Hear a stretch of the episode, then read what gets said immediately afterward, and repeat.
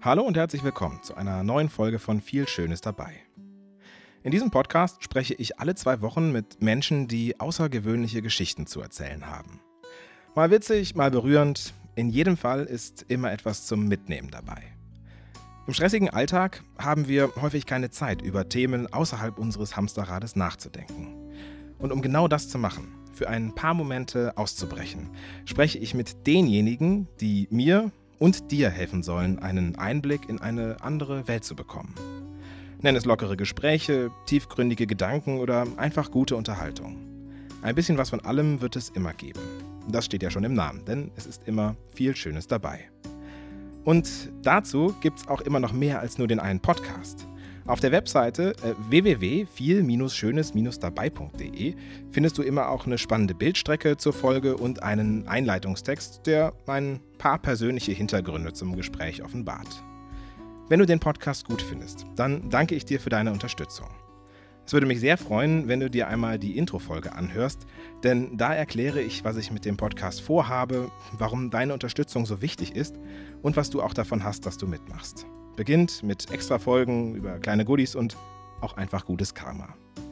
Diese erste Folge findest du direkt in deinem Podcast-Player oder auch unter www.viel-schönes-dabei.de. Wie schon gesagt.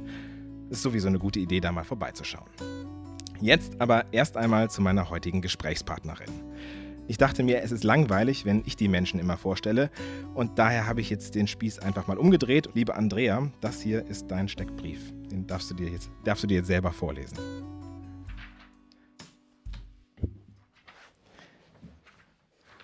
Hallo, mein Name ist Andrea Dautz oder einfach Andy. Ich bin zweifache Mutter, Ehefrau und Physiotherapeutin. Bis hierhin noch nichts Auffälliges. Wäre da in der zweiten Schwangerschaft nicht die besondere Diagnose gewesen, hypoplastisches Linksherz. Mein Sohn Luis sollte mit nur einem halben Herzen zur Welt kommen. Die Überlebenschancen schwer einzuschätzen. In jedem Fall müsste Luis direkt in der ersten Lebenswoche eine OP am offenen Herzen erhalten und bis spätestens zum dritten Lebensjahr zwei weitere Male operiert werden, um zu überleben. Leider ist es nicht dabei geblieben. Immer wieder gab es Rückschläge, Komplikationen oder im letzten Jahr dann Corona. Luis hat überlebt und soll in drei Wochen seine letzte lebensrettende Herz-OP erhalten. Das gesamte Jahr habe ich mit meiner Familie mehr oder weniger im harten Lockdown in unserer Vierzimmerwohnung ver verbracht. Wie ich die vergangenen drei Jahre erlebt habe, wo ich meine unglaubliche Kraft hernehme, um immer wieder auf zu stehen und weiterzumachen und wie diese ganze Situation meine Familie verändert hat, darüber sprechen wir heute. Hallo und herzlich willkommen, liebe Andy. Ja. Wie ist das? Verrückt. Hört sich ganz aufregend an. Ja, ist das, ist das komisch, plötzlich sein eigenes Ding vorzulesen? Auf jeden Fall. Ja. Ja. Man ist irgendwie so ein bisschen Besucher in seinem Leben. Ja? Was war denn am komischsten eigentlich? Ja, hört sich schon äh, sehr besonders an. Ist es sagen. auch. Es ist es auch. Ja.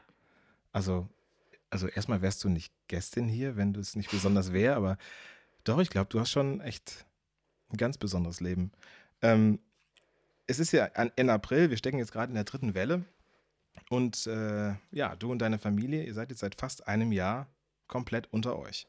Wie geht's dir heute? Ja, also sagen wir es mal so.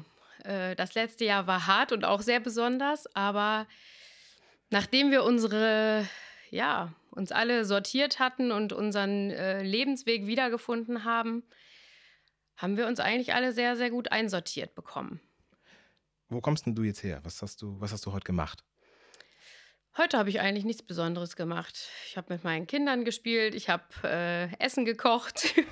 Also tatsächlich einfach, du bist Einfach ein nur zu besonderer Hause. Tag, ne? ja. Was brauchst du, wenn du mal raus musst? Also ich kann mir vorstellen, das ist jetzt, also ich meine, wir wissen das alle gerade, wie es ist, zu Hause zu sein, aber nur zu Hause zu sein und wirklich sich im Grunde ein eigenes Schloss um sich selbst zu bauen, stelle ich mir nochmal anders vor. Hm. Ja, schon. Man braucht auf jeden Fall seine Auszeiten, sonst kann man irgendwie gar nicht äh, für den nächsten Tag genug Kraft haben. Ne? Da Hm. ist auf jeden Fall Natur ganz, ganz wichtig. Einfach äh, die Enge der Wohnung hinter sich lassen und dann äh, rausgehen und Frischluft äh, für den nächsten Tag zu haben. Das ist auf jeden Fall sehr, sehr wichtig äh, im letzten Jahr gewesen. Und was macht ihr sonst so? Also außer zu Hause sein und dann durch den Wald laufen im Zweifel? Ja, also mittlerweile haben wir ja sogar wieder auch äh, Außenkontakte mit anderen. Bei den Indoor-Kontakten sind wir immer noch sehr, sehr vorsichtig. Ähm, haben wir bis jetzt tatsächlich erst vereinzelte äh, gehabt nach unserer Corona-Infektion und jedes Mal erwischen mein Mann und ich uns immer wieder dabei, dass äh, wir ja eigentlich jetzt nicht mehr so viel Sorge haben müssen, es aber irgendwie sich komisch anfühlt, sich mit jemandem drin zu treffen. da würde ich nachher vor allen Dingen ausführlich nochmal drüber reden, weil du, ihr habt ja wirklich das Worst-Case-Szenario durcherlebt, ne? Ja. Ähm, Corona mit einem kranken Kind, da werden wir nachher ausführlich drüber sprechen. Ähm, wie organisierst du euren Alltag, wenn ihr, damit ihr euch eben nicht irgendwie täglich in die Quere kommt? Ja, also am Anfang war es immer so, dass ich ähm, mir schon versucht habe, äh, sehr viel Struktur zu geben. Also, dass ich klare Zeitpläne hatte, 9.30 Uhr mit den Kindern draußen irgendwo in der Natur zu stehen, um dann zumindest schon mal den ersten Programmpunkt des Alltags äh, geschafft zu haben. Ähm, mit, natürlich schon mit vorgekochtem Mittagessen, damit, wenn man dann zurückkehrt, äh, dass man dann noch äh, genug Raum hat, äh, die hungrigen Mäuler zu stopfen. Mittlerweile bin ich da ein bisschen entspannter geworden, weil ich äh, mir auch so denke, ja, es ist auch mal ganz gut, den Tag einfach so anzugehen und zu denken, wir schauen einfach mal, wo alle irgendwie heute drauf Lust haben. Und ich bin etwas äh, flexibler in meinen Strukturen, Fängen geworden, was eigentlich auch mal ganz schön ist. Falls sich die Zuhörer und Zuhörerinnen jetzt fragen, warum soll das was Besonderes sein? Ich muss auch jeden Tag schauen, dass ich irgendwie mit meinen Kindern klarkomme oder so. Ähm, du hast es eben ja schon gesagt, bei euch ist etwas Besonderes in der Familie und zwar hat dein Sohn Luis ein hypoplastisches Linksherz. Was ist das genau? Also der Luis hat halt ähm, letztendlich da, wo wir halt zwei Herzseiten haben, hat er halt nur eine also die eine äh, linke ist halt äh, kleiner geblieben in der Schwangerschaft schon. Die ist halt leider nicht mitgewachsen. Und das heißt, dass er letztendlich, äh, wenn er nicht direkt nach der Geburt medizinisch versorgt worden wäre, hätte er spätestens am dritten Lebenstag nicht mehr leben können. Weil dann wäre letztendlich die Versorgung ja von der äh, Nabelschnur, über die er letztendlich versorgt worden wäre, wäre ja dann abgebrochen. Und dadurch dass halt das Blut dann halt, äh, ja, wäre halt nicht richtig geflossen und somit hätte er dann halt einfach äh, ersticken können. Mhm. Ich erinnere mich noch, als ihr mich und Katha, das ist meine Frau, für die, die sie jetzt noch nicht kennen, ähm, zu euch nach Hause eingeladen habt und uns von der Diagnose erzählt habt. Damals warst du, glaube ich, im vierten Monat schwanger, fünften nee, Monat? das war sogar schon später. Also ich habe eben auch noch mal überlegt, ich meine, es müsste so die 24. Schwangerschaftswoche gewesen sein, sogar ein bisschen später. Ja. ja. Und irgendwie warst du so zwischen verzweifelt und gefasst. Hm. Und so kommst du mir zumindest vor. Die Frage hm. ist, wie hast du dich wirklich gefühlt? Hm. Ja, also dieser Tag von dieser äh, Diagnose das war wirklich ein sehr, sehr kurioser Tag, weil letztendlich ähm, ich hatte äh, von meiner Frauenärztin, um kurz auszuholen, äh, habe von meiner Frauenärztin einen normalen Ultraschall bekommen. Dann war es so, dass sie halt gesagt hat, das Herz von ihrem Kind schlägt zu langsam, hat mir dann eine Überweisung gegeben zur Pränataldiagnostikerin zu der ich eigentlich, glaube ich, normalerweise gar nicht gegangen wäre, weil ähm, ich erstmal davon ausgegangen bin, dass wie in der Schwangerschaft erstmal, in der ersten Schwangerschaft auch alles gut ist. Bin dann aber natürlich nach ihrer, äh, mit der Verordnung halt zu einer Pränataldiagnostikerin gegangen. Ähm, habe mir aber überhaupt keine Gedanken darüber gemacht, dass irgendwas hätte nicht gut sein können. Und ähm, ich bin allerdings auch immer noch sehr, sehr froh, dass eine äh, enge Freundin von mir gesagt hat, ähm, vielleicht äh, nimmst du doch deinen Mann mit dahin, weil ich eigentlich so die Vorstellung hatte, weil ich da ja auch noch nie war, dass ich da einfach mit meiner äh, Tochter hingehe, die sich in die Ecke setzt und ich da mal kurz äh, zu dieser Prä Pränataldiagnostik äh, gehe. Wie gesagt, zum Glück war da eine sehr enge Freundin, die mir dann gesagt hat, äh, ach, vielleicht bringst du mir einfach die Mora vorbei und äh, dann gehst du mit, dem, mit deinem Mann dahin. Das war sehr gut im Nachhinein weil letztendlich dieser Termin, ähm, ja, wer da schon mal war, weiß, wie besonders so eine Situation ist. Es wird irgendwie stundenlang alle möglichen Mittellinien und was weiß ich überprüft und scheinbar war auch alles soweit okay. Sie war mit allen Sachen, glaube ich, äh, ziemlich d'accord, bis dann halt irgendwann der Herzblick, dieser Vierkammernblick kam. Und da merkte ich schon irgendwie so, ja, dass sie nicht so glücklich schien und sie immer weiter guckte und immer weiter guckte und ähm, ich irgendwie merkte durch meine Menschenkenntnis, irgendwie glaube ich, ist was nicht so richtig. Sie sagte aber die ganze Zeit halt nichts und ähm, irgendwann guckte ich meinen Mann an und dachte, okay, wir wussten irgendwie beide, es ist, glaube ich, irgendwas komisch. Ja, und dann hat sie dann halt, weiß ich nicht, gefühlt war es, glaube ich, irgendwie eine halbe Ewigkeit, hat sie dann irgendwann gesagt, ja, also ihr Sohn hat einen sehr, sehr schweren Herzfehler dann durfte ich irgendwann halt von diesem Stuhl halt wieder runter und dann hat sie uns halt noch am Schreibtisch dann erklärt, was es dann letztendlich heißt. Und ja, da weiß ich noch wie heute, als wir dann irgendwie äh, mit dem Fahrrad zurückfahren wollten. Ich kam aus diesem äh, Gebäude raus, stand da, habe runter auf meinen schon sehr voluminösen Bauch geguckt und dachte so, okay, wer schraubt mir jetzt hier meinen Bauch ab? Also das weiß ich noch wie heute, dass ich echt so dachte, ich, das kann jetzt irgendwie nicht die Wirklichkeit sein. Und ähm, dieser Gedanke ist halt irgendwie, wenn man da jetzt im Nachhinein drüber nachdenkt, halt ja eigentlich total schrecklich. Weil in dem Moment wollte ich es halt einfach nicht wahrhaben, dass irgendwas sein kann. Und, ähm, Wie lange hast du dann gebraucht, bis du verstanden hast, was da los ist?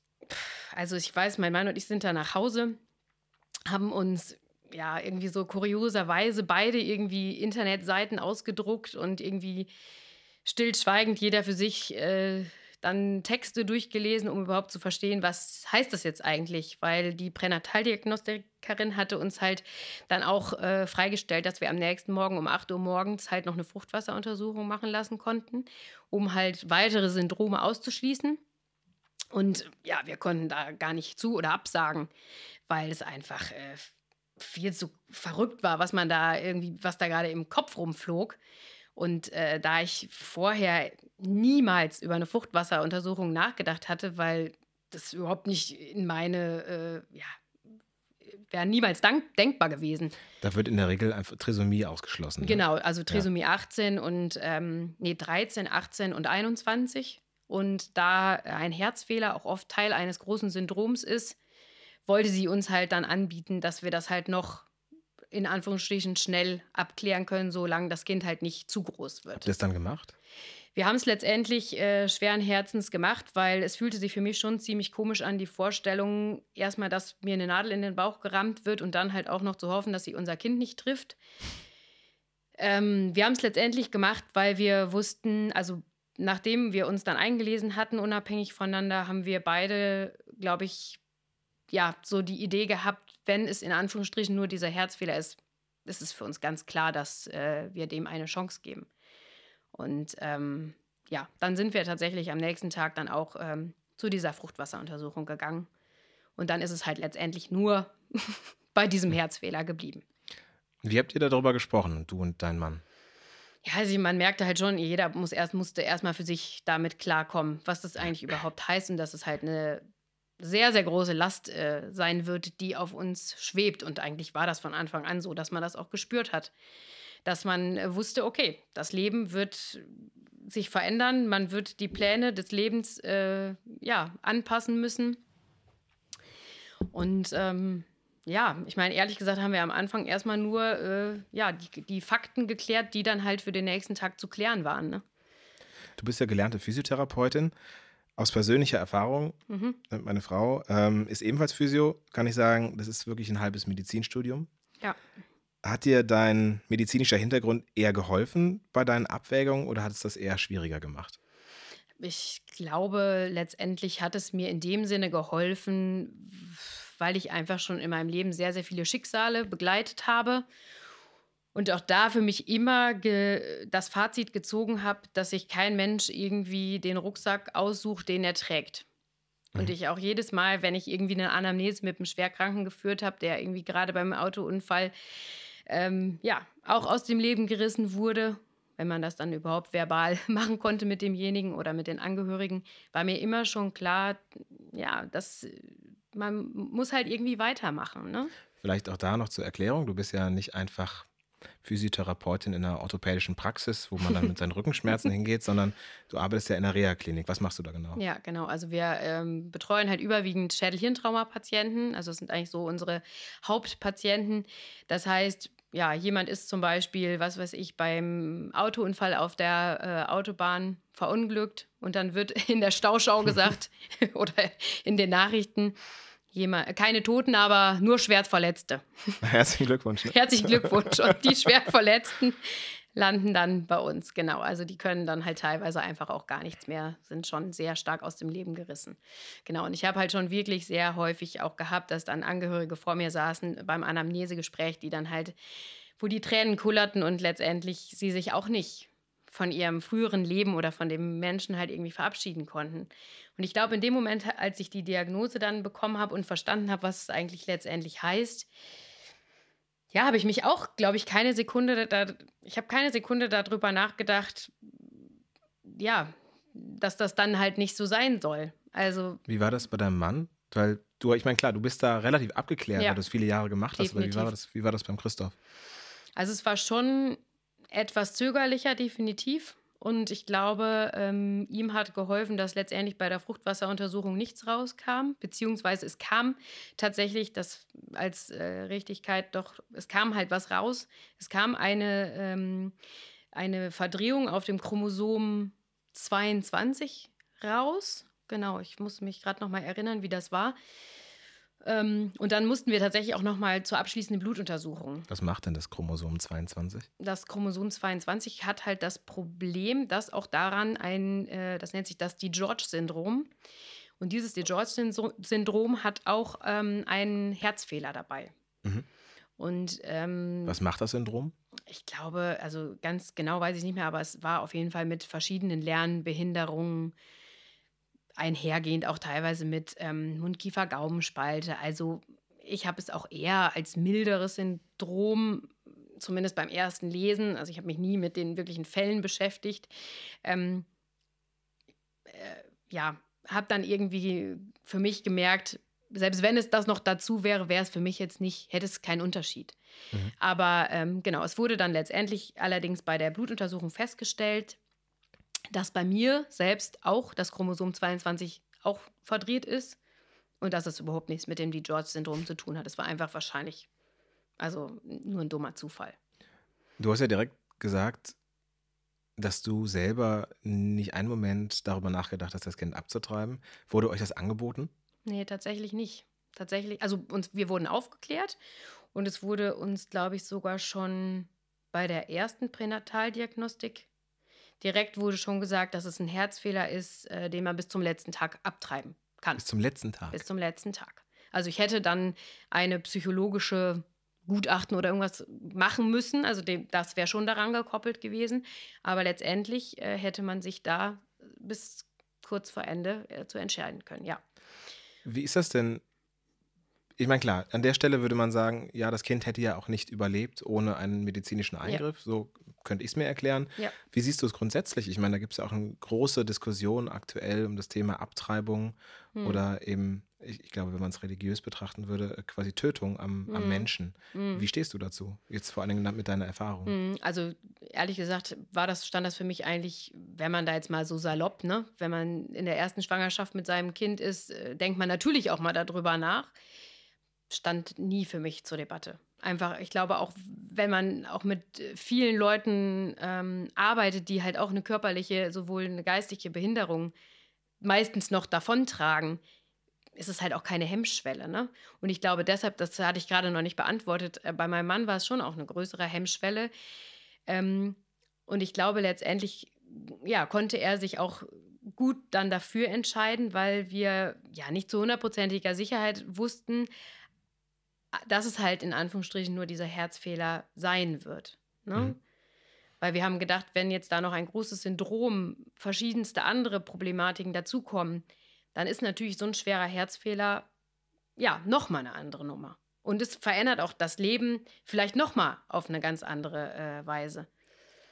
Inwiefern hat denn die Diagnose für dich die ganze Schwangerschaft an sich verändert, die die dann noch folgte? Ja, also die Schwangerschaft an sich wenn ich darüber nachdenke, ich weiß noch äh, wie heute, dass eigentlich, ja, kurz vor der Diagnose habe ich den Luis irgendwie das erste Mal gespürt.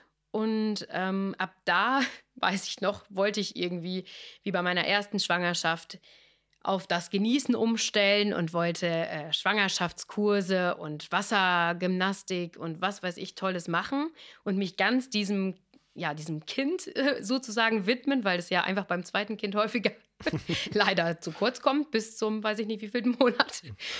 Und ähm, ja, die konnte ich dann danach direkt alle wieder absagen, weil das war dann einfach. Äh, Durftest du nichts machen? Nee, also sagen wir es mal so, ich durfte nichts machen, weil äh, die äh, Pränataldiagnostikerin noch festgestellt hatte, dass bei mir an der Gebärmutter eine Stelle irgendwie zu dünn sein sollte. Und deshalb hatte ich dann letztendlich auch äh, sozusagen ein bisschen das Verbot, mich zu stark körperlich zu belasten. Ähm, das habe ich ehrlich gesagt die ganze Zeit nicht ganz so ernst genommen. Ich habe natürlich jetzt nicht irgendwelche, was weiß ich, Möbel gerückt oder irgendwas gemacht, wie vielleicht doch in der ersten Schwangerschaft. Aber ähm, ja, ich habe mir ja dann ein E-Bike gekauft und bin trotzdem Fahrrad gefahren. Und ich habe zwar auch mir eine Haushaltshilfe besorgt, die mich dann unterstützt. Aber ich bin trotzdem meine Tochter vom Kindergarten abholen gegangen und habe trotzdem auch Wege gemacht. Mhm. Die Haushaltshilfe, das vielleicht für all die, die zuhören, die vielleicht auch in einer ähnlichen Situation stehen, mhm. die habt ihr von der Kasse bekommen. Ja, von der ne? Krankenkasse, genau. Ja. ja. Äh, das, ich meine, da können wir nachher auch nochmal ausführlich drüber reden, ja. wie man eben sich in so einer Situation auch verhält, wo man die Informationen herbekommt, die man ja. braucht. Ne? Wie ist die Schwangerschaft dann weiter verlaufen? Ja, also letztendlich war es so, dass wir waren dann, glaube ich, eine Woche später oder so, waren wir dann nochmal äh, bei einem äh, Pränatalmediziner in St. Augustin äh, in der Kinderklinik, wo wir eigentlich recht schnell auch wussten, ähm, von, von der Operation her hatten wir da halt schon sehr, sehr viel Gutes gehört. Also da haben wir uns dann halt eingelesen und haben uns damit beschäftigt. Und da hatten wir dann nochmal einen Ultraschall und ja, die haben das dann letztendlich nochmal bestätigt und haben uns das dann nochmal, ja, auch aus kinderkardiologischer Sicht dann äh, nahegelegt, uns das nochmal ein bis, bisschen detaillierter einfach erklärt. Nur leider war es ja dann so, dass wir in äh, St. Augustin, ja, war vom ersten Tag klar, dass wir da halt nicht entbinden konnten. Ähm, deshalb haben wir uns noch bei mehreren anderen Kliniken vorstellen müssen um dann letztendlich, äh, ja. Hat es eher Sicherheit geschafft oder eher Unsicherheit? Ja, definitiv Sicherheit. Ja? Ja, schon. Also es war halt erstmal eine riesen, eine Riesenwolke über einem, weil man überhaupt nicht mehr wusste, wo ist oben und unten, was soll man irgendwie denken. Ja, es war irgendwie so Halt, ne, den man dann auch bekommen hat, weil letztendlich in St. Augustin sind halt sehr, sehr, sehr viele äh, Kinder äh, damals auch mit hyperplastischem Links- oder Rechtsherz teilweise auch und auch verschiedene andere Herzfehler behandelt worden. Und man hat direkt beim ersten Gespräch auch gemerkt, dass man weiß, wovon die reden. Ne? Und ähm, haben auch nicht hinterm Berg gehalten. Also sie haben halt auch äh, verschiedene Sachen. Also es gab halt so drei Szenarien. Die haben immer gesagt, ähm, es kann halt gut sein, dass Louis äh, so stabil äh, oder Louis Herz so gut äh, sei, äh, sein könnte nach der Geburt, ähm, dass eventuell sogar auch noch ein in Anführungsstrichen normaler Kreislauf angestrebt werden kann. Der zweite Weg war dann letztendlich der Weg, den wir jetzt auch mit ihm eingeschlagen sind, nämlich den der, des Fontankreislaufes, also den, den er jetzt sozusagen bekommt. Und der letzte dritte Weg war tatsächlich auch der, und das wurde uns auch so gesagt, dass es auch hätte sein können, dass er halt gar nicht stark genug gewesen wäre, überhaupt operiert äh, werden zu können. Und wie, wie, hoch wurde die Überlebenschance ausgerechnet? Ich glaube, da wurde das gar nicht, wurde gar nicht in Prozent angegeben. Also ich meine, diese drei Wege gab es halt immer und sie haben halt schon auch bei jedem äh, Ultraschall wurde so ein bisschen geguckt, okay, spricht schon irgendwas dafür, dass ähm, die Lunge vielleicht auch noch in Mitleidenschaft gezogen ist oder so, ne? Aber letztendlich konnten die das nie wirklich in Zahlen fassen. Hast du jemals daran gezweifelt, dass du die richtige Entscheidung getroffen hast? Nee, eigentlich nicht. Nee. Hast du später denn, du hast ja viele Gespräche geführt, später auch dann mit Menschen, die jetzt in der Situation mhm. oder in, der, in dem Moment in der Situation waren, in der du da warst, was hast du dann Leuten gesagt, die in dem Moment gezweifelt haben? Also die meinst, die jetzt in der gleichen Situation. Ja. Ähm, genau, also wenn jetzt, also du mhm. hast mit Schwangeren gesprochen, ja. die eben nicht so felsenfest überzeugt waren wie mhm. du. Also eigentlich war es von mir, bei mir schon von von Tag 1 an so, dass ich daran nicht gezweifelt habe. Und ich habe, also wenn ich solche Gespräche geführt habe, eigentlich immer sehr, sehr offen und ehrlich auch gesagt, der Weg ist definitiv hart. Und ich glaube auch, dass bestimmt sehr, sehr viele Familien ja, entweder daran zerbrechen oder vielleicht nicht stark genug dafür sind. Und der Weg ist, ja, ist halt holprig. Mal hat er Umwege, mal hat er Kurven, mal hat er Loopings. ja, das ist, das ist halt einfach leider das Leben. Es ist halt immer von Anfang an wusste ich, es ist ein Leben der großen Ungewissheit. Was würdest du denn den betroffenen Familien jetzt hier auf die Ferne raten, wenn sie diese Diagnose bekommen? Was sollten sie tun an, als erstes? Hm, also ich glaube, es ist wichtig, dass man sich halt erstmal ein, äh, eine Klinik oder ein Zentrum sucht, wo man sich halt einfach gut aufgehoben fühlt. Also die, dass man da das Gefühl der Sicherheit bekommt mhm. durch, von ärztlicher Seite, weil das ist halt einfach in unserem Leben einfach das Wichtigste, dass man Ärzte findet, die einen gut aufklären, die menschlich nah bei einem sind und die einem ja realistische Einschätzungen einfach auch geben und einem bei diesem Weg halt begleiten. Was hast du denn dann nach der Geburt gemacht, beziehungsweise was ist dann passiert? Also Louis wurde ja dann letztendlich äh, in Gießen geboren, ähm, weil äh, ja, es gab mehrere Möglichkeiten, äh, auch äh, ja, sozusagen näher an St. Augustin dran zu entbinden, die dann aber teils zerschlagen wurden und ja, dann war letztendlich der beste Weg in Gießen zu entbinden, einfach unter dem Aspekt, es ist weit genug, auch aus klinikpolitischen Gründen, weg von St. Augustin. Und äh, aber auch, wenn der Worst Case eintritt, dass Luis ganz schnell operiert werden muss und auch nicht mehr transportfähig ist, wäre er in Gießen da einfach super gut aufgehoben gewesen. Mhm. Und deshalb haben wir uns letztendlich dafür entschieden. Nach der Geburt war es dann so, dass ähm, ja, ich den Louis halt gar nicht sehen konnte. Er wurde dann halt direkt auf die, ähm, ich weiß gar nicht, auf die Kinderintensiv, also kardiologische Intensiv gebracht, wurde da halt absolut durchgecheckt und sowas alles.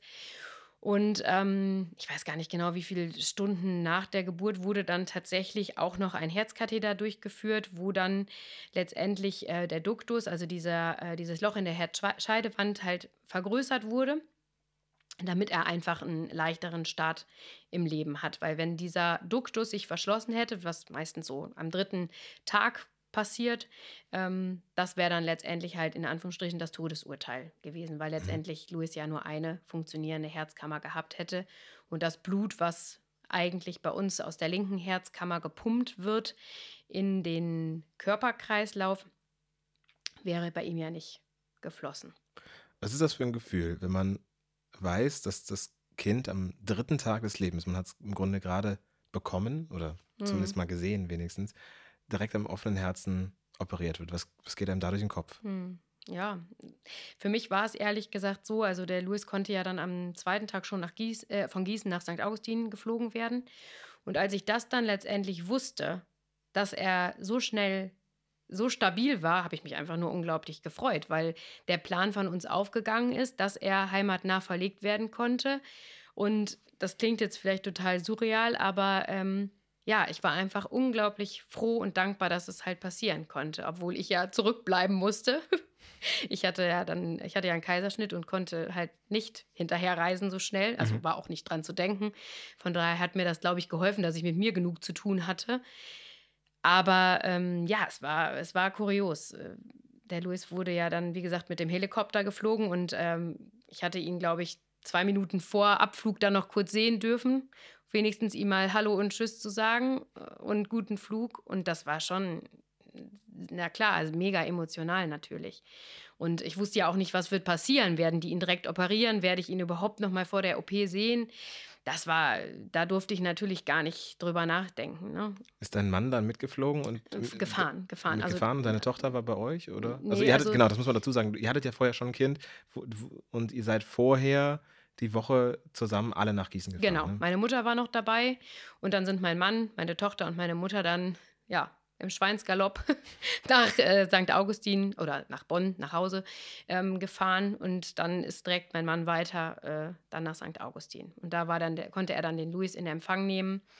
Der war dann schon aufgenommen auf der Intensivstation und was wirklich sehr, sehr schön war, ähm, der Flug dauerte irgendwie eine halbe Stunde und eine halbe Stunde später habe ich dann direkt äh, auf der Intensivstation angerufen und ich weiß noch genau, dass äh, ich hatte dann die Schwester am Telefon und dann sagte die gerade so, Luis Darutz kommt gerade reingefahren, es ist alles gut, er hat den Flug gut überstanden und da wusste ich eigentlich, okay, er ist zumindest erstmal da, wo er jetzt hingehört. Mhm. Und ich meine, es war ja nicht ausgemacht, dass Luis erstmal die Geburt überlebt und dann auch Ja. diesen Flug überlebt. Ja. Hattet ihr euch vorher Gedanken gemacht, was ihr macht, wenn es nicht so ausgehen sollte, wenn Ja. euer Plan nicht funktioniert? Ja, also es war schon so, dass ich mir immer schon Gedanken darüber gemacht habe und auch den Gedanken schon zugelassen habe, was wird, wenn er es nicht schafft, definitiv. Und ich weiß auch, dass mein Mann und ich das kurz äh, thematisiert haben. Und wir haben eigentlich immer gesagt, wenn der Luis das, diesen Weg nicht gehen möchte, dann möchten wir gerne, dass er das sehr, sehr schnell für sich entscheidet. Und ähm, das hat mir irgendwie immer geholfen, dass ich äh, ja gehofft habe, wenn er diesen Weg nicht gehen möchte, dass er das frühzeitig zeigt. Natürlich, klar, auch aus Selbstschutz. Ne? Mhm. Also ich finde das ganz schön, wie du es formulierst, ne? dass du nicht sagst, ähm, wenn wir ihn nicht bei uns behalten können, sondern Ja. dass er das entscheidet. Ja. Dass es sein Ding ist. Wie bist du so zu dieser, dieser Erkenntnis gekommen, dass es, dass es nicht deine Entscheidung ist? Hm. Ich glaube einfach, auch das ist natürlich ein Stück weit Selbstschutz, weil ähm, ja, wenn man so eine Schwere der, der, der Diagnose bekommt, ist es schon so, dass man irgendwie ja seinen Weg finden muss. Und Mhm. ich glaube, ja, es ist in meinem Leben eh schon häufiger auch so gewesen, dass ich immer mal so einen neuen Weg finden musste. Und auch da hilft mir irgendwie so das Bild, dass ich mir vorstelle, ich, er, also er entscheidet den Weg und wir gehen mit. Mhm. Und das hat mir immer, also es hilft mir bis heute einfach auch noch, ja, ich bin Begleiter und ich mache mit und ich habe mich für das Mitmachen entschieden. Und ähm, ja, das, das hilft einfach unglaublich, eigentlich jeden Tag. Du machst es nur so lange mit, wie es dir halt erlaubt ist, quasi. Genau. Ne? Ja. Ähm, ihr habt ja, das haben wir jetzt gerade eben schon einmal kurz angerissen, noch eine drei Jahre ältere Tochter, Ja. Mora. Wie ist es ihr in der Zeit ergangen? Ja, also es war schon äh, für sie, glaube ich, sie hat schon gespürt, dass es eine besondere Situation ist. Erst hat sie, also, naja, am Anfang hat sie gedacht, es ist so eher so ein Urlaub in Gießen. Wir haben ihr das auch ehrlich gesagt immer so verkauft, wobei das ein ziemlich kurioser Urlaub war, aber sie hat es uns trotzdem abgenommen. ähm, ja, und sie erinnert sich tatsächlich da teilweise auch noch dran. Ähm, ich glaube, dadurch, dass meine Mutter die ganze Zeit als stabile äh, äh, Person an ihrer Seite war, hat sie das ganz gut äh, verkraftet. Sie ist äh, nach einer Woche schon immer wieder in den Kindergarten gegangen. Das hat ihr auch eine unglaubliche Stabilität und Struktur im Tag gegeben. Und mein Mann und ich haben ja auch versucht, uns ähm, immer abzuwechseln, dass auch sie ihre Zeiten mit Mama und Papa halt bekommt. Und das war uns halt auch die ganze Zeit äh, schon sehr, sehr wichtig. Häufig hört man ja, dass besonders die Geschwister unter den Krankheiten oder Behinderungen ihrer Geschwister leiden. Hm. Was macht ihr auch jetzt bis heute, damit es ihr eben möglichst nicht so ergeht? Hm. Also ich versuche, oder wir versuchen eigentlich im Alltag, äh, ja, unsere Kinder eigentlich gleich zu behandeln. auch wenn das auch nicht immer so einfach ist, auch schon unter normalen Umständen. Aber ähm, ich versuche mich da schon immer wieder ähm, ja, selber auch äh, zu reflektieren. Also wenn Luis einen Schreianfall kriegt am Anfang oder früher, als er einen Schreianfall bekommen hat und dann halt irgendwie blau, äh, blau auberginenfarben irgendwie auf der Wickelkommode liegt, ist es natürlich schwieriger, irgendwie gelassen zu reagieren, wenn man nicht weiß, okay, schafft das das Herz jetzt oder schafft es das nicht? Mittlerweile weiß ich aber auch, dass ähm, er viele Dinge schafft und auch dann muss er auch mal schreien. Und Mhm. dann reagiere ich halt auf meine Tochter zuerst. Und das versuche ich schon sehr, sehr bewusst auch zu machen. Mhm. Und kon, kann man Kinder da grundsätzlich irgendwie darauf vorbereiten oder müssen die da so reinwachsen? Also wir, also ich könnte schon sagen, dass wir das aktiv auch vorbereitend machen. Also es war schon so, dass wir von Anfang an so gut wie es geht halt auch einer Dreijährigen erklärt haben, dass es nicht klar ist, ob sie ihren Bruder direkt sieht oder dass sie ihren Bruder sieht, bevor er vielleicht operiert werden muss. Das war von Anfang an klar. Aber wir haben ihr auch immer ganz klar versichert, dass sie definitiv sehr schnell ein Foto sehen wird und dass wir alles dafür tun, dass sie ihn irgendwie zu Gesicht bekommen, bekommt. Und zum Glück war es wirklich so, äh, dass die Schwestern und Ärzte in St. Augustin äh, sie dann am, ich glaube sogar schon am zweiten Tag oder dritten Lebenstag, durfte sie ihn dann sogar vor mir äh, richtig sehen, zusammen mit meiner Mutter. Und das war natürlich super. Also da, das war besser, als wir uns je ausgemalt haben, muss man sagen. Ihr seid ja dann ein gutes halbes Jahr wirklich auch in der Klinik gewesen. Ist das, hat sie verstanden, was da los ist? Oder wie, wie seid ihr damit umgegangen, dass, dass sie dieses ganze Prozedere nachvollziehen hm. kann? Also ich glaube schon, dass sie verstanden hat, dass, ähm, ja, dass das besonders ist. Aber ja, also ich meine, man hört ja, also was, was, was man so hört, ne, wenn man jetzt ein Geschwisterkind hat, okay, meistens kriegen die äh, Mütter ihre Kinder im Krankenhaus, es sei denn, ne, es geht, man geht einen anderen Weg. Aber äh, schon viele um uns herum waren ja auch mit ihren äh, Kindern oder mit den zweiten Kindern im Krankenhaus. Das war, glaube ich, schon ein Stück weit normal für sie. Aber ich glaube schon, dass sie gespürt hat, dass es nochmal eine besondere Situation äh, bei uns war. Das glaube ich schon ich kann mir ähm, irgendwie auch vorstellen, dass so eine intensive Zeit auch die Beziehung zum Partner irgendwie nicht komplett unberührt lässt. Hm. Hast du eben auch gesagt, dass du schon auch glaubst oder auch mitbekommen hast, viele Partnerschaften daran ja. kaputt gehen.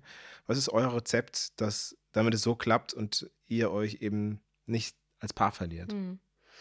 Also ich glaube, was halt ganz, ganz wichtig ist, dass ähm, ja, jeder hat natürlich auch ein bisschen seine eigene Problemlösung und dass das sozusagen akzeptiert wird und dass jeder für sich auch seine Freiräume einfach bekommt, um ja, seinen Gedanken freien Lauf zu lassen oder ja, Stressbewältigung, neue Kraft äh, tanken.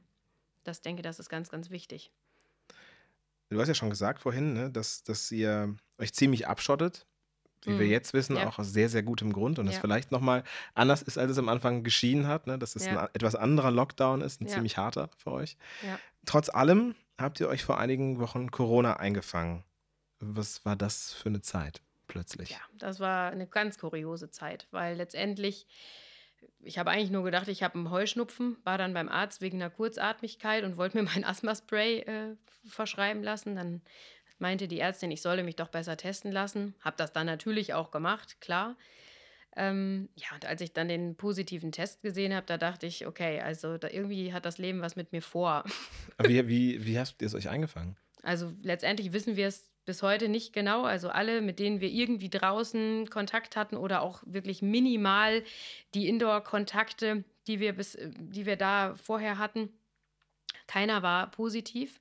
Das heißt, wir vermuten, es ist wirklich nur eine Vermutung, also nicht, dass ich jetzt da irgendwelche wissenschaftlichen Ergebnisse zu habe, aber wir versuchen, vermuten tatsächlich im Hausflur oder im Aufzug, weil ich im, ha im, im Haus Hausflur und auch im Aufzug tatsächlich keine Maske getragen habe und ich mit den Kindern halt meistens mit Kinderwagen oder Fahrradanhänger dann unterwegs bin und wir halt im dritten OG wohnen, dann fährt man natürlich Aufzug. Von daher, äh, ja, glauben wir an die Aerosole in der Luft. Also du hast es ja nicht nur gehabt, sondern dann, genau. dann auch die anderen. Genau, also mein Mann und mein Sohn waren ja dann auch betroffen, haben, waren auch positiv. Und äh, ja, unsere Tochter, die Mora nicht. Ja, die hatte Glück gehabt. Hat Glück gehabt. also auch jetzt vielleicht aus erster Hand einfach, wie ist denn mhm. Corona eigentlich? Also ihr lagt schon alle ziemlich flach, oder? Ja, also eigentlich, also vor allem ich hatte eigentlich so die meisten Symptome. Ich hatte eine Nasennebenhöhlenentzündung, hatte ein Brennen hinter dem Brustbein und ich war mega abgeschlagen und ja, es ging mir, also man merkte schon, dass irgendwie was anders ist. Wobei ich im Nachhinein mich auch frage, welcher, welchen Anteil der psychische Aspekt da hat. Mhm. Weil wenn man auf einmal denkt, man hat sich ein Jahr vor äh, diesem etwas geschützt und letztendlich hat man es dann in sich. Ist schon ein komisches Gefühl irgendwie. Aber ähm, ja, wir haben es, also es war schon so, dass wir 14 Tage damit auch beschäftigt waren. Auch mit Geruchs-, Geschmacksverlust, also schon teilweise. Das ist super, musst du nichts mehr, also nichts Wildes mehr kochen, einfach immer Nudeln. Ja, aber es ist egal. wirklich sehr unspektakulär, der Alltag. Ja. Also dann denkt man sich auch, okay, also dann freut man sich über, schon über andere Konsistenzen, ne? das, war schon, das war schon wirklich kurios. Also, und das Lustigste war wirklich, wie ich äh, überhaupt gemerkt habe, dass ich Geruchsverlust habe. Das war ein Highlight. Also, das, das, war wirklich meine Tochter. Äh, schrie irgendwann, Mama, Mama, du musst jetzt endlich kommen. Und ich dachte, ja, alles klar, wie immer. Und dann sagte sie, du musst jetzt endlich den Luis frisch machen. Und dann habe ich gesagt, wieso, was soll ich, warum soll ich den denn jetzt frisch machen? Es stinkt bestialisch im Wohnzimmer. Und dann bin ich ins Wohnzimmer und ich habe wirklich nichts gerochen. Und dann habe ich irgendwann ihn dann halt, naja, wie die Mütter das so gerne machen, das, die Nase an den Po gehalten ich habe einfach gar nichts gerochen. Und dann habe ich halt echt gedacht, ey, das ist doch Quatsch. Und dann habe ich ihn auf die Wickelkommode gelegt und ja, siehe da, es war wohl wirklich der Geruchsverlust. Es war unglaublich. Hm. Wie ist es dann gewesen mit Luis? Also als der dann positiv war, dann sind wahrscheinlich bei euch alle Alarmglocken angegangen, oder? Ja, also es war tatsächlich so, dass ich die ganze Zeit dachte, wenn ich jetzt schon positiv bin, dann doch bitte irgendwie auch alle, weil sonst hätte ich ja die ganze Zeit mit FFP2-Maske durch die Wohnung laufen müssen, beziehungsweise äh, ja, im anderen Raum schlafen, beziehungsweise im anderen Raum essen, was ich auch einfach in der Familie geht irgendwie so gefühlt gar nicht. Deshalb hatte ich mir das insgeheim gewünscht und verrückt war wirklich, wir haben uns ja ein, ein Jahr komplett abgeschottet, aber innerlich habe ich immer ein Gefühl gehabt, dass ich dachte, selbst wenn es so ist, wird es irgendwie gut werden. Also es war irgendwie kurios, aber ich habe die ganze Zeit gewusst, selbst wenn der Luis das bekommt, ja, ich habe so ein, weiß ich, so ein komisches Gefühl gehabt, dass was mir gesagt hat, okay, du brauchst jetzt keine Panik schieben. Wo nimmst du diese Stärke her? Weil das ist ja schon irgendwie, ja, oder diese Sicherheit, ja. die ja sicherlich wenn man jetzt mal so an sowas wie die mhm. Self-Fulfilling Prophecy denkt, sicherlich mhm. eines dazu beiträgt, dass es eben bei allen Widrigkeiten so, ja. so gut endet bei euch. Mhm. Also keine Ahnung, natürlich haben wir auch schon genug, äh, oft genug gehabt, dass mich das natürlich äh, auch getäuscht hat, weil zum Beispiel in der Schwangerschaft hat es mich ja leider getäuscht. Und es hat auch echt sehr, sehr lange gebraucht, dass es wieder da ist. Aber ich weiß es nicht, ich habe irgendwie, ich kann das gar nicht so richtig in Worte fassen. Ich habe die ganze Zeit irgendwie gewusst, wir schaffen das. Du nimmst es auch einfach so an, ne? Also, genau, also ich es, glaube, es kommt ja. und du weißt das nicht zurück, ja. ne? Ist das, war das schon immer so oder hat sich das jetzt auch über die Zeit so entwickelt? Also ich glaube, dass ich da ziemlich extrem geworden bin. Also ich habe da schon immer die Tendenz zu gehabt in meinem Leben, aber durch Louis ist das sehr, sehr extrem geworden. Also es ist mir schon manchmal selber unheimlich. Weil an dem Tag, wo ich die, das positive Ergebnis hatte, ist, ja, also da habe ich gedacht, also jetzt reicht es langsam, glaube ich, auch mal meiner Psyche. Und dann war es aber so, dass, ähm, ja, dass mein Mann ziemlich griesgrämig durch die Gegend gelaufen ist und ich die ganze Zeit dachte, also das kann jetzt hier auch nicht die Lösung sein. Und das hat mir dann irgendwie nochmal vor Augen geführt, okay, also das kann jetzt 14 Tage hier nicht so weitergehen. Und ähm, ich glaube, an so kleinen Schlüsselmomenten merke ich dann halt immer, okay, also das muss, eine anderen, muss einen anderen Weg geben. Und ja, dieser Weg vor Augen hilft mir, glaube ich, dann immer, es ist, es, es, es ist, ist so und es wird wieder einen neuen Weg geben. Und das, den habe ich dann tatsächlich auch binnen, weiß ich nicht, acht Stunden oder so wiedergefunden. Ich habe dann das Arbeitszimmer bezogen, die FFP2-Maske aufgesetzt, äh, habe dann woanders gegessen als die anderen und dann war erstmal bis zu dem nächsten Testergebnis von den anderen dreien, war erstmal der Weg neu klar. Also du gehst ins Zimmer und machst die Tür zu. Ja gut, also ich habe dann schon mit den Kindern auch gespielt, weil ich meine, naja, als Mutter ist es nicht so einfach, sich dann da abzuschirren, aber ich wusste recht schnell, okay, das sind jetzt dann die neuen Regeln und dann machen wir es jetzt so und wenn die auch nicht reichen, dann ist es so. Irre. Ja. ähm, in drei Wochen geht es ja jetzt dann los. In ja. drei Wochen ist, soll Luis die letzte geplante, geplante mhm. genau, letzte geplante, ganz mhm. wichtig, äh, OP bekommen, wieder am offenen Herzen es gab ja viele Komplikationen so in den ersten Monaten mit rund um die OPs. Ja. Er war immer so stark, dass er es geschafft hat. Wie geht es dir jetzt damit, wenn man eben hört, die letzte große OP? Mhm. Ist das eher so ein Gefühl von Erleichterung oder ist das ein Gefühl von überwiegt da die Sorge? Mhm. Ja, also es ist schon beides. Also es ist einerseits so, dass ich natürlich denke, ja, ich hoffe einfach, er schafft es gut und ja, ihm geht es danach einfach vielleicht noch besser und er hat einfach mal ein bisschen mehr, ja, normale Tagespunkte. Ich meine, die letzten zweieinhalb Jahre waren auch schon sehr normal, glaube ich, für, für diese Diagnose, muss man wirklich auch mal äh, sagen. Das ist auch sehr besonders und gut gewesen, so wie es war. Aber ähm, ja, ich wünsche mir jetzt einfach auch mal Kindergarteneintritt. Ich wünsche mir normale Sorgen um ihn. Äh, ich wünsche mir irgendwie Konflikte mit anderen Kindern, ich wünsche mir irgendwelche Schrammen oder was auch immer. All das, sowas. was sich die normalen Eltern nicht ja. mehr wünschen. Ja, genau. Also sowas wünsche ich mir jetzt irgendwie auch mal für ihn, dass er irgendwie ähm, ja so mittendrin ist. Wie wird, denn, wie wird denn das sein? Wird er in einer normalen Kita sein, wenn er dann jetzt also, alles gut übersteht? Hm, also wir haben für ihn eine integrative Kita äh, gewählt mit äh, kleinerem Gruppensetting einfach weil wir äh, möchten, dass der Rahmen für ihn so normal wie möglich ist. damit er so wenig wie möglich Unterstützung hat, aber so viel wie er halt braucht. Mhm. Und dass er für sich halt vielleicht auch merkt, durch eine integrative Kita, da ist einer, der hat vielleicht was anderes Komisches. Ich meine, gut, mit drei wird er das vielleicht jetzt noch nicht unbedingt merken, aber naja, so im Vorschulalter wird man dann schon merken, ja, der hat vielleicht irgendwas oder der sieht ein bisschen anders aus oder ne, bei dem achten die Erzieher immer mal ein bisschen auf diese äh, Schwäche. Und das, denke ich, zeigt halt ein bisschen mehr auch Normalität für ihn, dass halt auch jeder Mensch besonders ist. Es klingt jetzt vielleicht was herzlos, aber hast du jetzt alle Optionen auf dem Schirm? Also setzt du dich auch damit auseinander, was jetzt passieren kann bei der OP? Mm, ja, schon. Aber das, also der große Unterschied, glaube ich, zu dieser Anfangssituation ne, mit diesen drei Wegen, wo wir vorher drüber geredet haben, die möglich sein können, lässt man die natürlich nicht mehr so zu. Weil es ist für mich jetzt eigentlich, oder sagen wir es mal so, ich hoffe einfach, dass es für Luis jetzt nicht die Option ist, den Weg zu wählen, dass er da irgendwie so eine Komplikation hat, dass wir uns von ihm verabschieden müssen. Und auch da habe ich irgendwie innerlich wieder so ein Gefühl, dass ich eigentlich weiß, ich kann mich auf ihn verlassen. Also ich mhm. weiß, dass ich ihm das zutrauen kann. Und ähm, er hat zwar in, der ersten, in den ersten beiden OPs schon ordentliche Komplikationen mitgenommen, aber trotzdem hat er auch die letzten zweieinhalb Jahre ziemlich gut gezeigt, was er halt ähm, ja, für Kräfte hat. Und er hat sich halt einfach unglaublich gut entwickelt. Und er hat halt zwar immer ein bisschen länger für alles gebraucht, aber er hat es dann halt auch mächtig gut aufgeholt. Mhm. Und auch das äh, zeigt halt irgendwie, ja, dass ich darauf setzen kann. Und ich merke halt auch, natürlich, diese Corona-Infektion war letztendlich bei ihm ja schon so wie eine normale Infektion.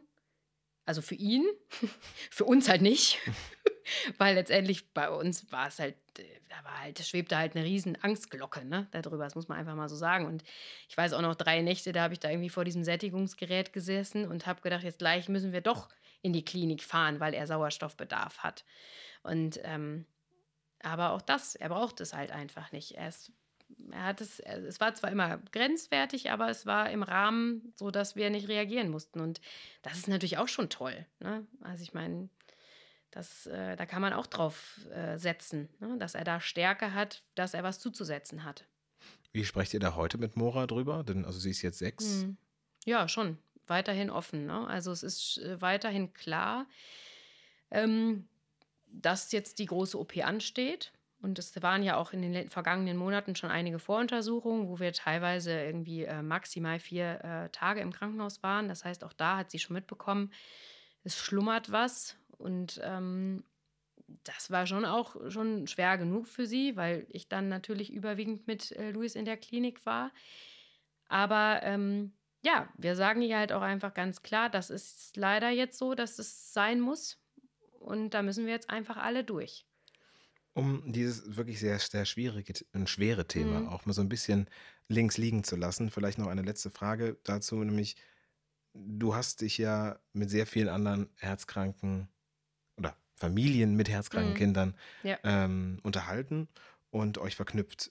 Ist das ein großes Netzwerk und äh, inwieweit engagiert ihr euch dort oder ähm, mhm. inwieweit kommt man da rein? Also wie, wie, wie läuft das? Mhm, also wir haben halt schon einige Kontakte schon in der Klinik geknüpft, die dann, äh, ja, wo es dann so ist, dass die Kinder jetzt dann auch äh, kurz vor der dritten OP stehen oder äh, teilweise halt auch ähm, Familien kennengelernt, die halt damals schon bei dem dritten, bei der dritten OP waren, was natürlich auch unglaublich hilft, weil letztendlich sind die dann ja jetzt auch schon wieder weiter und man selber ist jetzt gerade an dem Punkt und man kann sich einfach ja unglaublich austauschen und ähm, auch das, ne, das, das ist letztendlich, ja, es ist einfach eine große Sicherheit, die man dadurch erfährt, ne?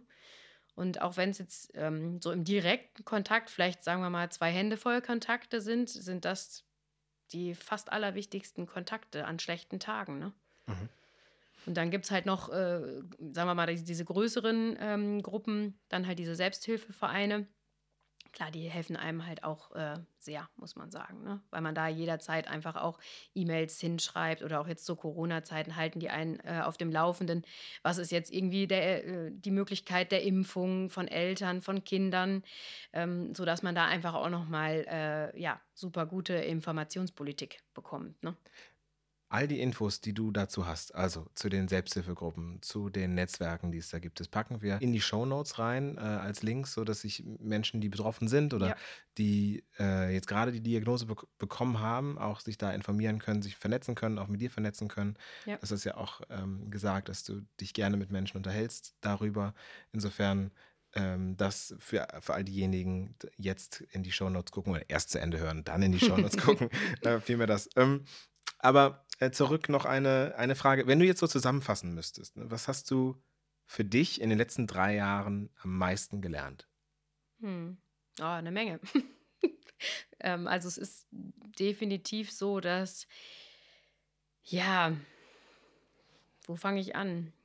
Also es ist so, dass ich am Anfang, als die Diagnose verdaut war, habe ich für mich gelernt, ähm, ja, mehr so Punkte zu setzen, die mir helfen. Zum Beispiel war ganz äh, schnell ein Spruch in meinem Kopf, der mir auch immer noch hilft, Pläne sind da, um sie zu ändern.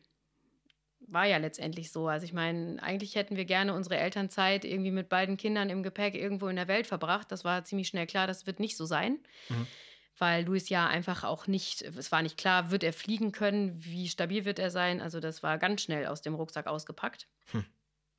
Ähm, das habe ich gelernt, dass einem solche, ähm, ja, so Sprüche oder so bildliche Vorstellungen haben mir halt immer sehr, sehr viel geholfen und auch helfen mir auch jetzt immer noch.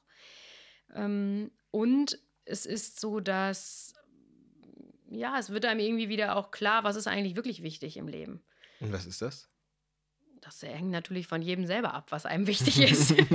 ja, was ist das Aber man muss sich halt fragen, oder was, was ich habe mich dann häufig gefragt, ist es wirklich wichtig zum Glücklichsein, dass man mit seinen zwei Kindern zum Beispiel in der Welt rumtingelt? Oder ist es vielleicht auch schön, in Deutschland oder in äh, Holland Urlaub zu machen? Kann das eigentlich genauso glücklich machen?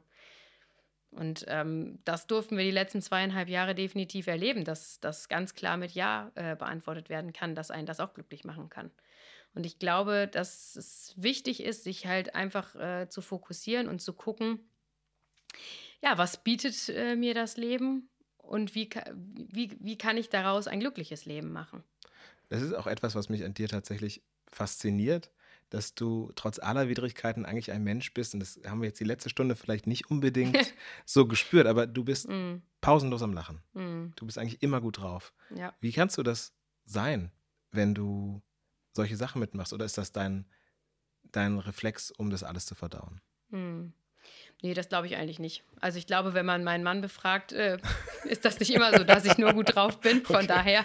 Dann hat es wohl mit mir zu tun. Könnte natürlich auch sein. Nein, also es ist schon so, dass ich versuche, äh, positiv zu bleiben, weil ich auch weiß, es, ich meine, ja, wir haben uns für den Weg entschieden und äh, ich bin mir auch sicher, dass, es, dass der Weg deutlich besser wird für alle Beteiligten in der Familie, wenn wir einfach äh, ja, nicht weinend in der Ecke sitzen sondern dass wir halt einfach versuchen, das Allerbeste daraus zu machen. Und ich glaube halt, ähm, ja, da hole hol ich jetzt gerne nochmal aus. Also ich weiß, ganz am Anfang ähm, ist mir immer ein Spruch in den äh, Kopf gekommen, wenn man jetzt irgendwie in der Schwangerschaft ist und man redet irgendwie mit anderen, trifft sich irgendwie nach ein paar Wochen wieder, wenn man sich lange nicht gesehen hat, wird ja immer gesagt, ach ja, und alles gut, letzten Untersuchungen, ja, alles gesund. So. Und ich weiß halt noch ganz genau, dass mich tatsächlich auch einige auf der Straße gefragt haben, irgendwelche, jetzt keine Freunde, sondern irgendwelche Bekannte, die man von der Straße äh, trifft, äh, auf der, von der Straße kennt, und dann auch gefragt haben, und, naja, man sah dann irgendwann, dass ich schwanger war, und alles gut, alles gesund. Und ich habe halt ziemlich schnell angefangen auch zu sagen, nee, ist nicht alles gut. Und ja, das war schon, äh, also sehr konfrontativ natürlich, aber. Das ist nicht das, was man hören will auf der Straße, das, ne? Ja. das ist halt vor allem nicht das, was der Gegenüber hören möchte. Ja, das ist das, was ne? ich meine. Ja, genau, ne? Und äh, ja, also ich glaube, was halt äh, auch sehr besonders ist, ich bin natürlich auch gerne mal provokant und ich glaube, das hat mir dann auch immer geholfen, einfach den Leuten mal zu zeigen, ja, es ist nicht alles in Ordnung, aber auch das gibt es im Leben. Und auch damit muss man irgendwie versuchen, klarzukommen. Und ähm, ja, das, äh, dieser Spruch, den man dann sozusagen in der Klinik für diesen Spruch verwendet, ist eigentlich, der heißt da, also in Klinikwänden heißt es eigentlich Hauptsache glücklich und nicht Hauptsache gesund. Mhm. Weil letztendlich nicht, äh, die Gesundheit. Natürlich ist es unglaublich toll, wenn man gesund ist und man dann auch noch viel, viel besser glücklich sein kann, vielleicht in bestimmten Möglichkeiten, äh, ne, bessere Möglichkeiten hat, glücklich zu sein. Aber das ist trotzdem nicht das Patentrezept, um glücklich zu sein. Was ist finde. denn, wie sollten wir denn in der Öffentlichkeit mit Behinderung umgehen? Weil das, was du da gerade thematisiert hast, ist ja schon auch hm. ein Punkt, äh, auch eine Form von Kritik eben an der allgemeinen Öffentlichkeit, dass da das Thema Behinderung eigentlich nicht stattfindet. Hm. Und auch, ich sag mal, in den wenigsten Leben eine aktive Rolle spielt. Hm. Wie sollen wir da eigentlich mit umgehen, hm. würdest du sagen? Ja, es ist halt immer schwierig. Ich glaube, dass die Sache ist halt, der Mensch an sich geht halt erstmal davon aus, dass alles gut ist und dass alles gesund ist. Ich glaube, das ist halt so ein bisschen Natur des, des Menschen, ne? dass man erstmal daran glaubt, dass alles gut ist und alles gut wird. So. Ich glaube, manchmal ist das gar nicht so boshaft, äh, irgendwie so. Ja, das würde ich niemandem gemein, ne? unterstellen. Ne? So nee, klar, aber die Frage ist ja schon, finde ich, schon äh, wichtig, ist in einer Gesellschaft, wo ähm, wir, muss man natürlich auch ehrlicherweise sagen, noch nie so offen mit ja. Behinderung umgegangen ja. ist wie aktuell. Ja, Also vor 100 Jahren wurden diese Menschen mhm, weggesperrt. Definitiv. Aber es ist ja doch immer noch Potenzial da, glaube ich, oder? Also, ja, ist definitiv so. Also es ist was, trotzdem, wo siehst du dieses Potenzial? Ja, also ich glaube halt schon, dass ähm, ja, es müsste einfach noch viel, viel offener mit verschiedensten Behinderungen umgegangen werden. Ne? Ich meine, ganz, ganz viele, äh, selbst wenn wir jetzt mal nur in, in Seniorenkreisen und be an Be Behinderung denken, auch die, ich meine, die sieht man ja auch meistens nicht auf der Straße. Ne? Und wenn man mit einem in Anführungsstrichen behinderten Kind auf der Straße rumläuft, wird man halt erstmal komisch angeguckt. Ne? Ich meine, da ist immer die Frage, ist das Interesse oder ist das äh, erstmal, weil es komisch ist? Das weiß man ja dann in dem Moment erstmal nicht. Aber es ist an, immer noch was Besonderes. Und ja. Hast du da einen schönen Spruch? Ich meine, du, du hast, bist durchaus bekannt für markige Sprüche. Markige Sprüche? ja, gerade nicht. du bist ja nicht nur besorgte und fürsorgliche Mutter. Du hast ja auch einen Beruf, da haben wir eben schon ein kleines bisschen mhm. drüber gesprochen. Du bist Physiotherapeutin. Wie ist da der Plan? Du bist ja jetzt noch nicht zurück auf der Arbeit. Wir haben zwar vorhin mhm. so gesprochen, als ob das das Natürlichste der Welt wäre, mhm. dass du in die Reha-Klinik gehst. Äh, wirst du wieder arbeiten gehen und geht das überhaupt? Mhm. Also ich mache jetzt stundenweise schon ein paar Patienten tatsächlich, aber ähm, ja, nicht in dem Ausmaße, wie das natürlich äh, früher war der Wunsch ist schon da, das auch wieder zu machen, weil ich, ja, das Herz hängt schon auch noch da, daran, ne? muss man schon so sagen. Wärst du so lange zu Hause geblieben, wäre Luis gesund gewesen auch? Also sagen wir es mal so, ich glaube schon, dass ich äh, mindestens zwei Jahre Elternzeit genommen hätte. Ähm, vielleicht sogar auch noch ein drittes daran. Das hätte gut passieren können. Ähm, ob es denn jetzt so gewesen wäre, dass er erst mit dreieinhalb in den Kindergarten geht, hoffentlich. Ähm, das weiß ich nicht. Vielleicht hätte ich auch vorzeitig einfach gemerkt, okay, es wird jetzt Zeit, dass er vielleicht auch schon mit zweieinhalb in den Kindergarten geht. Oder in eine Betreuungsform, wie auch immer. Mhm. Das hätte schon gut passieren können. Und ich glaube, das wäre unter, in Anführungsstrichen, normalen Bedingungen schon äh, vielleicht anders gelaufen, ja. Insofern hattet ihr natürlich Glück, dass dein Mann überhaupt auch ein Gehalt nach Hause bringt, ja. dass dir das äh, als Familie oder euch als Familie ermöglicht ja. hat. Ne? Was würdest du den Menschen raten, die dieses Glück vielleicht nicht haben, aber mit der Diagnose hm. trotzdem auseinandersetzen müssen? Ja, also ich meine, letztendlich gibt es auch äh, zum Glück auch heute schon, auch wenn noch nicht jeder äh, Kindergarten inklusiv aufgestellt ist, ähm, ja, schon auch Einrichtungen, ne, die damit klarkommen. Also es gibt auch genug Familien, die ich kenne, wo das Kind äh, schon in die Betreuung geht und man dann den äh, ja, den äh, Einrichtungen dann halt ein bestimmtes, äh, bestimmte Sicherheit natürlich auch an die Hand geben muss. Sei es dann äh, vielleicht auch durch eine Schulung, durch eine Kinderkrankenschwester oder sowas. Ähm, definitiv äh, ist es wichtig, sich einfach Hilfe zu holen. Ne? Also, dass man dann halt noch andere Unterstützung ähm, sich halt holt. Und wo findet man die? Also man findet die einerseits ähm, ja, bei Ortsvereinen, also zum Beispiel Bunter Kreis ist halt ja hier in der Gegend äh, recht bekannt.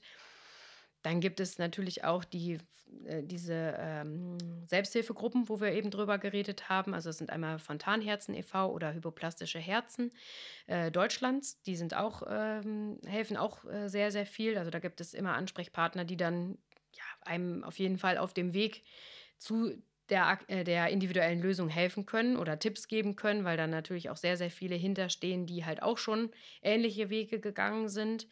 Und klar, da ist es einfach wichtig, dass man sich äh, zusammentut. Glaubst du, dass du jemals wieder ein, in Anführungsstrichen, sorgenfreies Leben führen wirst, wie du es vor Luis geführt hast? Hm. Also sorgenfrei vielleicht jetzt nicht. Also es gibt immer genug Sorgen, die man sich um ihn herum machen kann. Klar, das ist definitiv so und das begleitet auch den Alltag. Aber es ist schon jetzt auch in den letzten zweieinhalb Jahren so definitiv so ähm, gekommen, dass sich diese Sorgen ja auch verändern. Man, man, man wächst damit, man wächst mit seinen eigenen Ressourcen, man wächst daran, dem Kind immer mehr zu vertrauen. Und ähm, ich glaube schon, dass es äh, sorgenfrei nicht, aber definitiv äh, ein, ein bisschen unbeschwerter, definitiv. Was ich mich immer frage, ich habe es vorhin schon an ein paar Stellen versucht rauszufinden, aber jetzt nochmal ganz Ganz direkt hm. die Frage, wo nimmst du die ganze Kraft her fürs Aufstehen, hm. fürs immer wieder Aufstehen?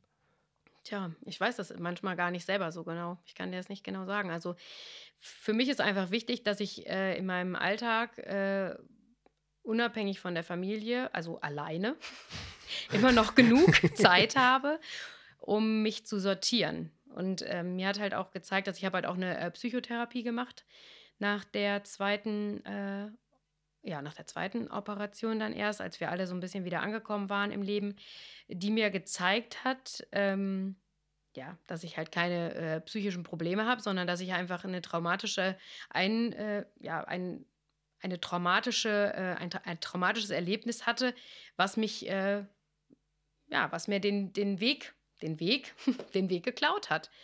Und ähm, für mich ist halt immer wichtig, dass ich ähm, innerlich sortiert bin. Und wenn ich keine Zeit für mich selber habe, kann ich mich nicht innerlich sortieren. Und das hat eigentlich so auch, war der Fazit auch der meiner Therapie, der für mich gezeigt hat, dass ich da Raum bekommen habe, um mich wieder neu zu sortieren. Und danach könnte ich eigentlich sagen, äh, ja, habe ich irgendwie gelernt, recht schnell immer meinen Weg zu finden. Und der, wenn ich diesen Weg gefunden habe, ist die Kraft einfach da. Du hast ja jetzt auch demnächst einen Fernsehauftritt. ja, einen wunderbaren. Worum geht's da? Äh, ja, da geht es auch tatsächlich um ähm, ein Herzkind oder ein Leben mit äh, Herzkind, vor allem in der Corona-Zeit. Ähm, und dann natürlich dieser Besonderheit, dass wir dann es tatsächlich auch bekommen haben. und da gibt es jetzt auch nicht so viele von, weil die meisten sich einfach, ja, eigentlich so wie wir auch gut isolieren und es dann ja leider trotzdem bekommen haben. Ähm, und es geht vor allem auch noch darum, ja, wie man als Eltern in so einer Pandemiezeit irgendwie auch dasteht. Ne? Da ging es auch teilweise um Impfpriorisierung. Weil man muss sich halt mal ganz ehrlich fragen, oder wir haben uns auch häufig gefragt, was ist eigentlich unser Ziel? Also wir isolieren uns jetzt hier. Wie lange? Wo ist das Ziel? Wann ist das Ende?